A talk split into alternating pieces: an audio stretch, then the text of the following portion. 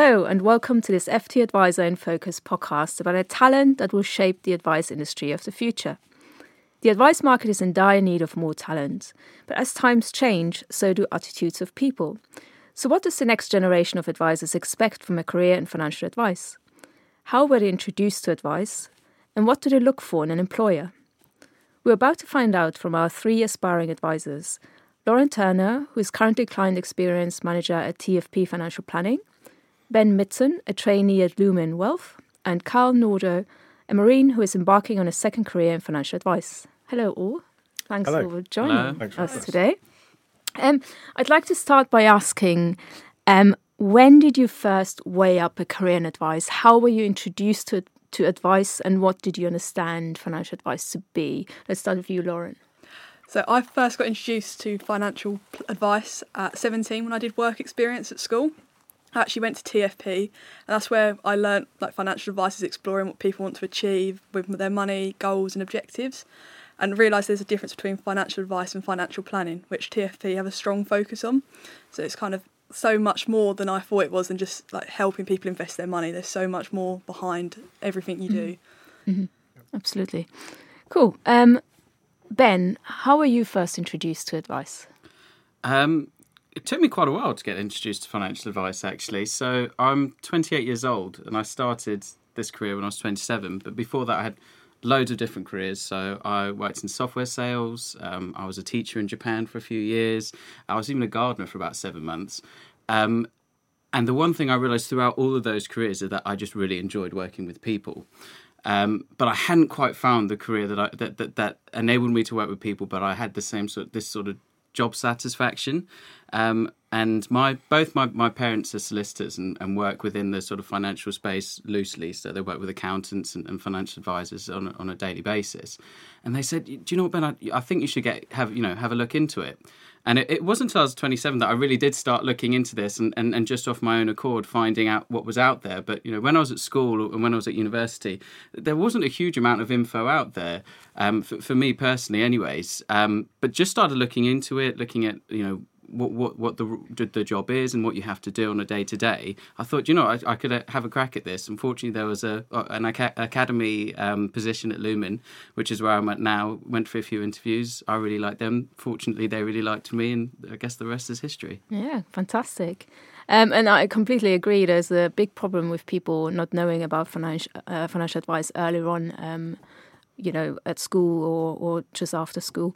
Um, but Carl, you are in the military. What, what? How did you get introduced to advice?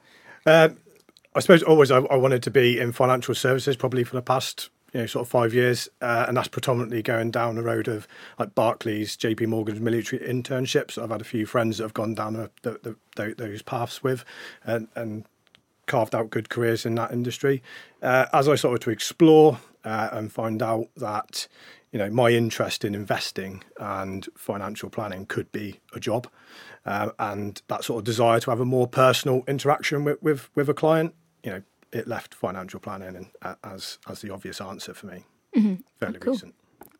Now, you've all chosen slightly different entry paths, I believe, um, and just, just just like to quickly talk a little bit about what your chosen route of advice is and and why you chose this and whether you weighed up any other kind of routes. Um, Lauren, you you join as an apprentice type advisor. Is that is that correct? Um, yeah, so I joined TFP after university, and they were funding my exams for, through the CII um, to get in the qualifications to become like the paraplanner and progress up to a financial planner. So it is very much an apprenticeship that I'm working for the company, learning on the job while getting to learn all the technical information behind. So for me, it was a really good way because what you're learning, you're applying straight away. So it's got so much more relevance to the job, and I feel like applying what I'm learning is just so much better for taking it in. So I really enjoy the working while learning Yeah. route. Yeah, absolutely. And um, and Ben, you already said you were doing an academy um, way of, of entering advice. What have you have you weighed up any other routes? Um, so I was quite fortunate in, in the fact that this academy presented itself to me as an opportunity. Um, I know I know traditionally, and from my research before applying for the academy, that people tend to start this career as financial administrators or, or paraplanners and work their way up through through through that way. Um, what I think attracted me most to the academy at Lumen and, and why I, I think it was very fortunate because I don't think there's many academies out there is they combine that uh, financial um, administrator, paraplanner, and and even the actual financial advisor role all into one, sort of to accelerate your learning over sort of the course of two years, um, and so I. I did look into it, but I was fortunate in the fact that the academy presented itself to me um, as an opportunity. Mm-hmm. Okay. Um, what about you, Carl? Yeah, so it's probably worthwhile pointing out I don't have an entry into it right now. I've uh, I've explored um, lots of uh, academy routes, and I've been in conversation with business owners. Um, so I've got lots of ongoing sort of conversations with people, but I don't ultimately have have a, have a way in right now. I've explored the academy routes. Um, I suppose what's put me off some of those so far is that it's straight into uh, self employment and that sort of doesn't fit my needs right now. So that that's what pushed me to sort of sign up to Next Gen Planners. I'll go a bit of it alone. I'll fund my own uh, journey and, and qualifications, uh, and and as I get further along the path, hopefully something will present itself. I'll just keep getting out there and meeting people and uh-huh. Yeah. yeah, that's interesting. Um, so, are you planning to join another firm as an employed advisor in an ideal scenario? In an ideal scenario, yeah, that, that is what what I'd like. Mm-hmm. And are you Ben? Are you self-employed or are you employed? No, no. So the academy is part of an advisory uh, mm. company. So we like here at Lumen Wealth, or uh, Lumen Wealth is a, a wealth management company that has over sort of 20, 30 senior advisors. And the whole point of the academy is that these senior advisors are going to retire soon and they have a huge bank of clients that need to be serviced. Um, so they always say at Lumen, you know, the, the worst thing you could have is having a financial advisor who retires when you retire, uh, which which is a massive problem in the industry. So that's why we have our academy is to uh, again, I don't want to, to push too much on, on questions that might appear uh, later. Um, but what I love about it is this buddy mentor scheme that we have, in which you're paired up with a retiring advisor. So over the two years that you are training in the academy, you're working directly with a senior advisor. You're working with their client bank, uh, with the idea being when they do come to retire. Um, you'll be sort of looking at you'll be looking after that client bank that you have been sort of nurturing with the senior advisor for a number of years, um, and the transition period's a bit a bit smoother. Um, but yeah, I, d- I definitely don't have the confidence to be self-employed. Fair enough. Um, now, speaking of confidence, has advice ever appeared a frightening industry because of the regulatory aspects to any of you? I, I think I, I like the regulation, um, its structure and stability, which I think uh, for someone who's just getting into it, you you need that. Um, well, I need that anyways to make sure that I'm hitting the right markers and going in the right direction. Mm-hmm. What about you, Lauren? Have you been intimidated by the regulatory threat? I think I think in some cases I have. I've been lucky enough that um, I've been working alongside planners, so I've been able to write some suitability reports. And you like you're reading through what you're writing. It's like, have I explained the disadvantages enough? Is that clear enough, like my mum and dad to read? So I think because there's such a focus on it, when I've been doing bits and pieces with suitability reports, I'm like, uh, is that clear enough that someone off the street would understand what is wrong with that product? So, and because you know the knowledge, you you understand it, and it, sometimes I get worried that will someone else understand it? So I think there yeah. is a concept where I'm a bit nervous about the regulate uh-huh. regulation uh-huh. behind bits. But the more you do it, like the confidence grows, and it is there to protect, not to like prevent you doing business. Yeah, yeah. And what about you, Carl? Uh, a military man, are you intimidated by regulation? no, yeah, I was going to say I'd be more in, inclined to be with, with Ben on that side of it. And uh, yeah, you touched touched on it there with coming from the military. You know, guideline, you know, it's regulation heavy. If I was going to do uh, something involving weapons, there's, there's a clear um, guidelines in place and rules and regulations on what has to happen and when and all these sorts of steps. So, you know, yes, definitely, um, uh, that, that, that's something that I can I can be comfortable with. Okay, great stuff. Um, now, Carl, sticking with you, what do you think in an ideal scenario your career and your job will look like? You already said you probably be employed in some kind of capacity um, by a firm. Um, what kind of what kind of firm would you like to work for? What kind of working pattern are you expecting from your career? I suppose in terms of work pattern, I'm, I'm coming from a different point where most other people are. Um, at the minute, I, I go to work on Monday morning at four o'clock, and I don't come home until Friday evening because um, I stay stay on camp. Um, so if the employer lets me home every night, I'm going to be pretty happy. um, so that, that's that's that's the first point. And um, I suppose I'd like to be a part of uh, a, a, firm that's fairly team orientated. You know, coming from an environment that has you know pe- people centric and it, the, the, that team sort of ethos. You know, I'll do a bit, you help me out you help, uh, uh, and we can work it both ways. So, you know, that that is something that I'd like from from a firm. If... Mm-hmm. Okay, what about you, Ben? What are you what are you looking for?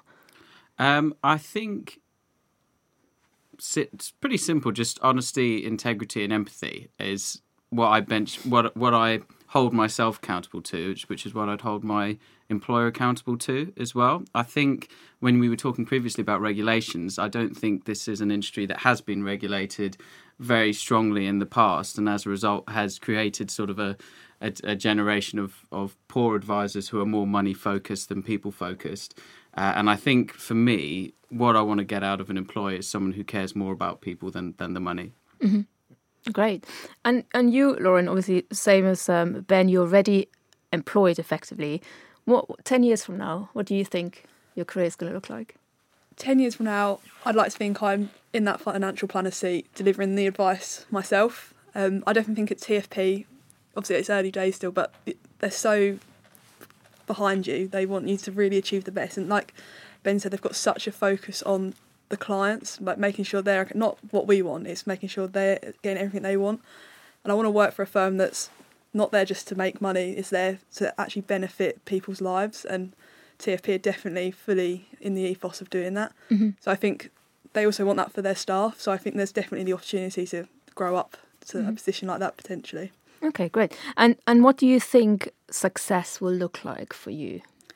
I think success to me is that I've gone on a career pathway. I've gone through all the different roles, and I think confidence, knowing that you're you're delivering the best you can be for a client and just being confident in any situation that's thrown at you, no matter what investment it is, what kind of circumstances it's around, that you feel completely trained and calm to be able to deal with that.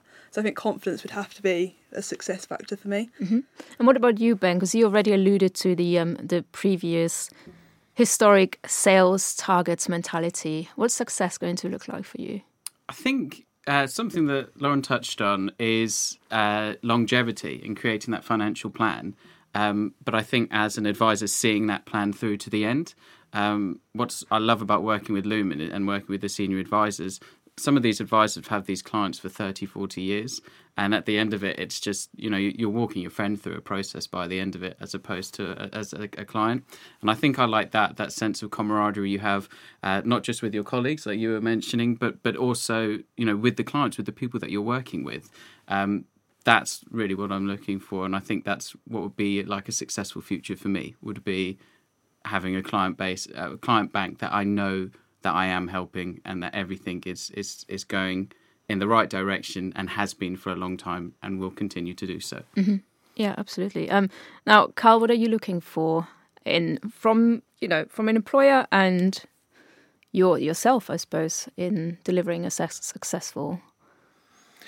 Uh, I suppose initially from from from the employer uh, the employer uh, point that you made there, um, it, it's just having that understanding of like where I'm starting from. You know, I, am pretty much going to be coming into a position where I, am pretty close, or if not fully qualified as a level four financial planner, uh, but I'm conscious that I'm not. Um, that I have no experience, so having an employer that can understand that that's my start point um, would be would be really beneficial to me and, and develop it there and, and, getting that work experience as best as I can. Um, you know, I'm a fast learner. I have a great desire to to succeed, uh, and someone that can provide me with that assistance early on uh, would be really good. Um, and you know, success would just be um, being able to complete this journey, being, being able to be a financial planner, uh, and and taking that protracted over the next 10, 20 years, and just uh, just sort of mastering a new craft, if you like.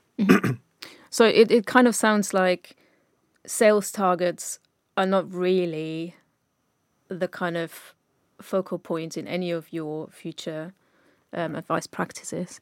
Um, now let's talk a bit about skills. Um, what qualities, Ben, do you think you have to have as, as an advisor, and And which skills are you keen to develop in your career? Or at the initial in the initial training stages, what were you which skills were you looking to develop? I think I think the one um, skill you need to have above all else is empathy, um, and I think that that comes naturally to most people. I think, but if it doesn't, it, it, it's something you, you, can train, I suppose. Um, but I think something I'm looking to develop more is the analytical side of things.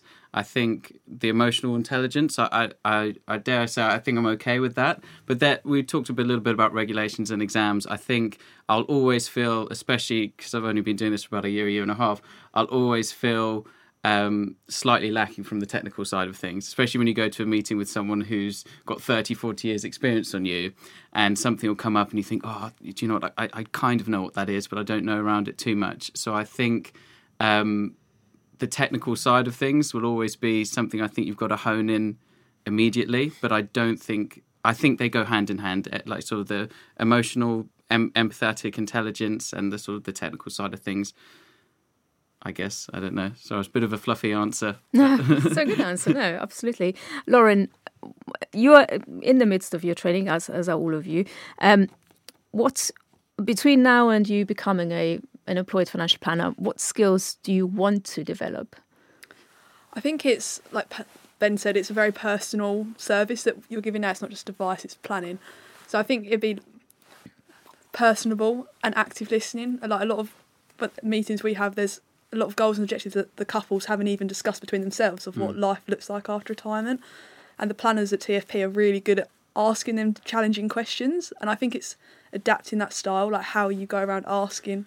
Because there's topics you don't want to talk about, like no one wants to think about a partner dying early, but it's a conversation you have to have. So it's the best way to approach that. I feel like at the moment I wouldn't be able to approach that heads on in the correct way. Mm-hmm. There's so many ways that things you need to learn about different people reacting in different ways and how you stimulate them conversations. So I think it's really a communication thing, like developing it to a further standard so you can ask the question but also set back and listen and get their real thoughts and opinions, not just trying to like lead them through an answer because I feel like sometimes I think you want them to say, "Oh, I don't know what would happen," when you actually want them to think about would they be okay or what they think they might do. So I think active listening and communication's always got to be improved. Yeah. Mm. So, so the softer skills really.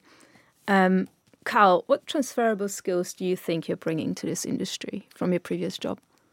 Yeah, so I mean, off the top of my head, you, have got you know good interpersonal skills, um, good relationship building skills, analytical report writing, all those sorts of things. Uh, uh, uh, you know what we've honed in the military uh, day to day. You know, for example, right now I'm, I'm uh, oversee the day-to-day operational running of a 90 people uh, squadron. That involves a, a, lot of conversations you know whether that is giving clear concise direction to to achieve the current operational output um, or whether that is having a one-to-one conversation because uh, one of my individuals has had a marriage breakdown. How does that impact them their families? How how does that impact the the, the operational output and how do we come to uh, a good a good conclusion for both parties? Um, relationship building. You know, been to all sorts of countries across the world, and sometimes I'm the first people they meet. You know, very conscious that you know I'm the first impression that they're going to get of a Royal Marine, and, and actually the the whole UK. Um, it, it's probably the first time they've ever met someone from there, so I'm very conscious of the fact that you know th- this first meeting is really going to set the scene for for the rest of the, the people that are going to come through here. So, it, no, there, there, are a few obvious um, skills that I think I can bring across. Mm-hmm. And what do you think you would like to learn between now and and kind of going for jobs?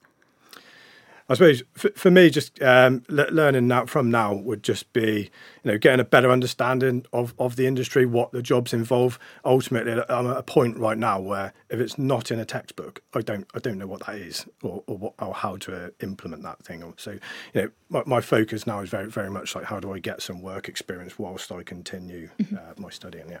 Yeah, that makes sense. Absolutely. Um, now, I think are you all doing the CII exams? Is that correct? What yeah. made you choose these particular exams over others? At the TFP, we use the CII exams because they're so broad. They give you a really good foundation to build on because it covers so many topics, so many areas. So we feel like it's a really good one to provide the foundation to build up on. Mm-hmm. Yeah, it's, it's the same at Lumen. Um, I think it's the diversity of exams that you can do. Um, and the range within that. Um, I think beyond that, having having passed my level four diploma, going on to the chartered exams, I think once you go on to those sort of higher level learning exams as well, again, it, it sort of explodes even further, and there's a lot more diversity and range you can explore there. Um, so I think from that perspective, that's probably why why they chose it. I didn't choose it, but I'm glad that they did. mm-hmm. And what about you, Carl? Because you said you work with next gen planners, and I That's think right. I think that they work with the CISI, for example. Um, what made you go for the CII? Yeah, so so for me as an outsider looking in, uh, my first port of call was just look at job adverts. What what what do people want on this new career that I want? So, uh, yes, most of them just say level four qualified, but it's nearly always prefixed with CII. And and and the more and more I looked about, it, it was just the one that was mentioned. So it just seemed like the obvious one for me. Uh, and then also in my in my explorations and, and my research, I'd been to lots of academies, and by and large, they all use CII apart from Quilter. I think that they're LIBF. Um, so as I hadn't decided on who I was going to go with or where my career was going to go at that stage before I'd even taken an, an exam, it just seemed like the one that was going to give me the most options as I continued on this journey. Okay, excellent.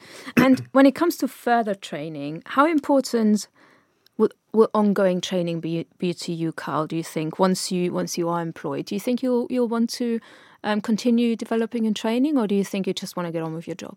No, hundred percent. Training is, is something that um, is really important to me. It's something definitely in the military. We're continuing training, continuing to improve. You don't just sit still. Um, so that is something that is really important to me. And yes, seeing seeing uh, being a part of an employer that, that could assist me in in that um, training would, would be great. Mm-hmm. And what about you, Ben? Are you expecting your employer to kind of uh, support continuing training?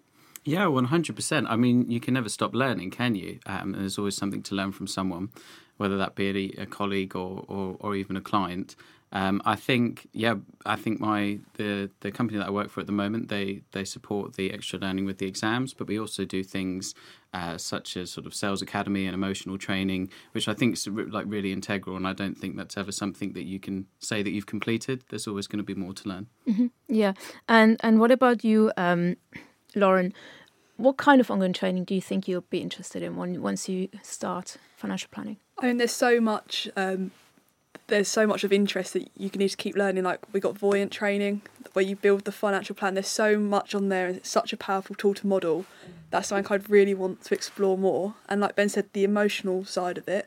We really like it at TFP. There's a uh, Dan, one of the directors, runs the human side of money, and it's looking more at the behaviour of the clients, like why they react. Like every behaviour is rational because they have a reason for it, and it's really interesting looking at that side to see why people react the way they do. And I think that helps everyone at TFP like learn why something's happening and how to best go about their circumstances because like everyone, everything's rational to someone.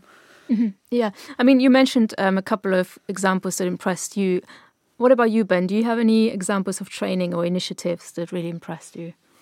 I think at Lumen we have um, something called the Sales Academy, which is really good, and that's about um, what Carl was alluding to that first impression. And um, we have lots of trainings on that first impression, how you communicate who you are, how you communicate what you do, and how you can potentially help the person you're speaking to. Um, and I think that first impression, you know, you know, the age-old saying, "You never get a second chance at a first impression." And having that sort of support, uh, amongst other things, is, is really helpful. Mm-hmm. So even though it's called Sales Academy it's not actually about pushing sales, right? No, I don't think so. I think that's just the, the, the old school people at the, at the company. Okay. um, and what about you, Carl? Um, have you got any? Have you stumbled across any training or initiatives that you found really? really yes, I mean, I've the previous uh, the vet- veterans I've spoke to that have gone on through the academies, I've I've heard lots of great things uh, about all those, those, those processes. But uh, as I mentioned before, some of them just weren't going to fit my needs for for this moment in time. So uh, after I met a, uh, a veteran called Ben Beck, who does the financial advisor mentorship group. I'd stumbled across him. He introduced me uh, to that group and some other people, and then that ultimately led me on to Next Gen Planners, who, who I do my training for. Uh, but there's a very social side to to that platform as well, uh, and that's and they, and they have everyone there from people at you know my stage of training uh, to business owners and everyone in between, and and just being able to ask questions out there. You know, what's the best thing to do next? Get to speak to a uh, business owner. How sh- you know if you were me, how would you position yourself? Where would you start from? It's just been really valuable to me. It's been been a really useful uh, source. Excellent. Well, sadly, that's all we have time for today. Um, thank you very much for coming in. It was really interesting to talk to you. And I'm sure a lot of employers out there will be interested to hear what you've had to say. Um, thank you for listening. If you want to hear more about Lauren, Ben, or Carl's journey into advice, you can look out for their case studies on our website at ftadvisor.com forward slash in future talent. Thank you very much. Even on a budget, quality is non negotiable. That's why Quince is the place to score high end essentials at 50 to 80% less than similar brands. Get your hands on buttery soft cashmere sweaters from just 60 bucks, Italian leather jackets, and so much more. And the best part about Quince, they exclusively partner with factories committed to safe, ethical, and responsible manufacturing. Elevate your style without the elevated price tag with Quince. Go to quince.com slash upgrade for free shipping and 365 day returns.